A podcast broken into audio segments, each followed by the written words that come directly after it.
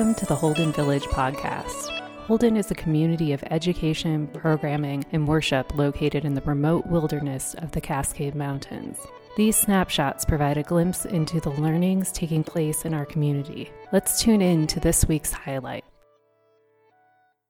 So um, I'm Terry Kyllo. I've been a Lutheran pastor for 28 years now. Um, I grew up in Eastern Washington State. Always heard about Holden Village, but I never had the money to come you know, kind of as a kid, or at least my parents didn't have the imagination to send me. And it was a pretty small conservative congregation, so they probably weren't too interested in sending people to Holden exactly, but I always kind of wanted to come. And so once I started doing ministry, you know, Western Washington was able to come with my family and my kids a number of times. And, and then, of course, the girls got into sports that, that are 24 7, 365, and that made it tougher to kind of come. But I've been here at least 10 times now. I've been on teaching staff uh, two or three years, and it's been a, really a wonderful gift to do that. I come up here as the director of two organizations that are now getting ready to merge, um, Neighbors in Faith, in which I try to counter Islamophobia and build the beloved community and uh, respond to the anti Muslim hate groups in the country that spend between 30 and 40 million a year right here around since 2010, really, to try to generate fear and do dehumanization of our uh, American Muslim neighbors. I'm also the director of the Treacy Levine Center, which historically was Camp Brotherhood, um, really began as a rabbi and a priest, began to do an interfaith talk show in 1960s and 70s in, in Seattle, which was kind of a first of its kind. Um, we've since now um, sold the camp that we had. It was an interfaith camp uh, and have begun uh, Challenge 2.0, uh, interfaith talk show once again going, and we have uh, some really great great folk on those shows. Uh, but the, the core reason that I want to be part of those two organizations right now is because I think uh, dehumanization is on the rise. And uh, we have to be really thoughtful in our understanding of what dehumanization is and how it functions. Dehumanization is when someone proposes there's an us and a them, and the them is a threat either to the vulnerable it's a threat to our culture, or it's a threat to our physical existence. And what happens in human beings is that when someone proposes a them that's a threat, the fear becomes real, even if the threat really isn't.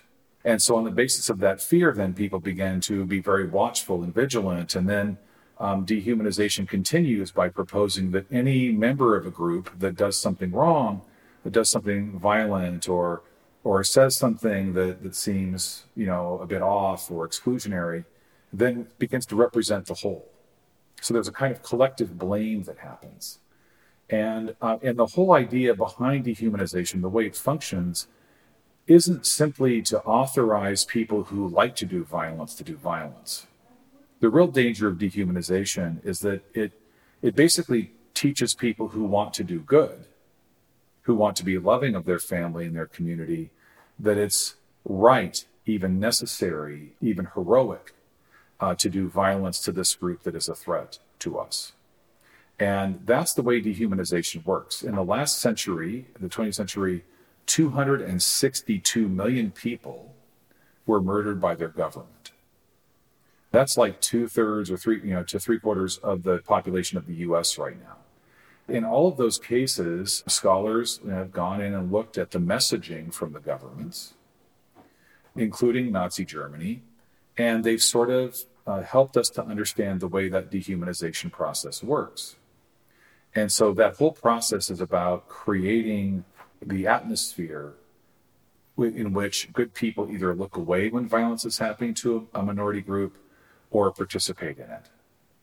And so both the organizations I'm part of the Treacy Levine Center right now, more, more generally, Neighbors in Faith more specifically, is trying to counter that dehumanization process. And I feel that it's important for me to do that as a Lutheran pastor because we can learn from the silence of Lutherans, from the complicity of Lutherans, and the participation of Lutherans in the murder of our Jewish neighbors in Germany. Like we can learn from that and not make that mistake. But the thing we have to understand, and this is such a strange thing for me to say here, but but pastors sometimes say to me, oh, well, it's a pendulum and it's getting worse right now, but it'll get better later. And of course, Dietrich Bonhoeffer heard that same kind of thing. Well, Hitler doesn't really mean it. You know, he doesn't really, it's not going to go that far. Um, but then it did. And we also have to recognize that, however heroic Dietrich Bonhoeffer and many other people who have resisted uh, the Nazi ideology and their policies, um, they failed. It is not too late for us at this point at all, as Americans and as people of faith, and specifically as Christians, um, to stand with people that are being dehumanized, especially those that are being dehumanized on the basis of religion. Because if Muslims are being dehumanized right now, if our Jewish neighbors are being dehumanized, it really is up to the to the majority Christians to stand up and to stand with them and to be public. And the key to this is really very simple. It's not really very complex. It is to build relationships with people um, in your community who are from a different tr- culture or tradition, religious tradition, whether it's atheist or agnostic or Hindu or Buddhist or whatever it is, and do three simple things. So congregations don't have to like learn everything about everybody, but but begin that process by eating together and telling stories once a year, just one evening, once a year, get together with these different communities and do a service project you get to know people like crazy when you're, you know, working on a play area for the kids or whatever. And then number three, march in a parade or show up at a public festival together. And then what happens is that people begin to say, oh, hey, well, if, if all those Christians are hanging out with those people and we kind of know Christians, then maybe we're wrong about the thing that we thought about those people. And then a lot of it goes back to the eighth commandment um, you know, do not bear false witness against your neighbor. And Luther talked about, uh, in his explanation of that, about speaking well of your neighbor. Because he knew, and I think our, our Jewish ancestors in, in the faith knew, that to speak negatively about people does create violence. It does begin to dehumanize. And so, what's the other answer? Don't try to debate people about that faith or about people in it. Just tell positive stories.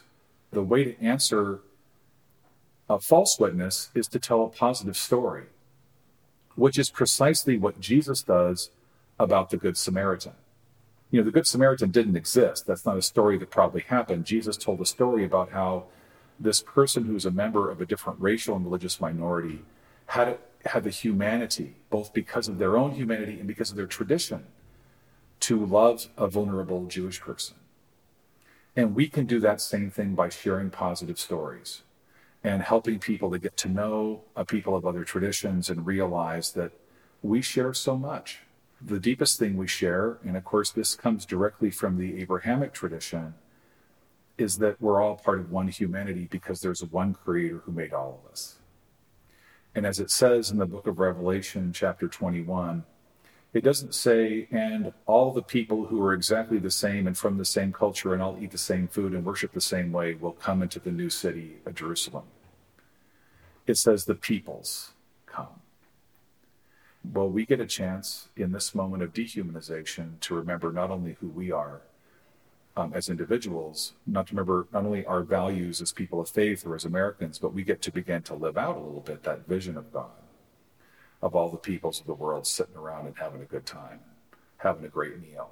And, uh, and so it's a beautiful thing to be a part of two organizations that are trying to work on that and encourage that.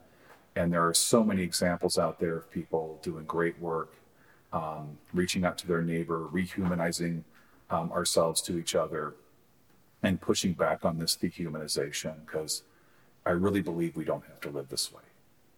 So it's just it's been great to be at Holden this week. We had great interfaith week. We're learning about how we're going to handle it next year a little bit and thinking about how we can maintain Christian worship for the Christians who come, but also learning how to create space for the Muslims so they have a place to pray.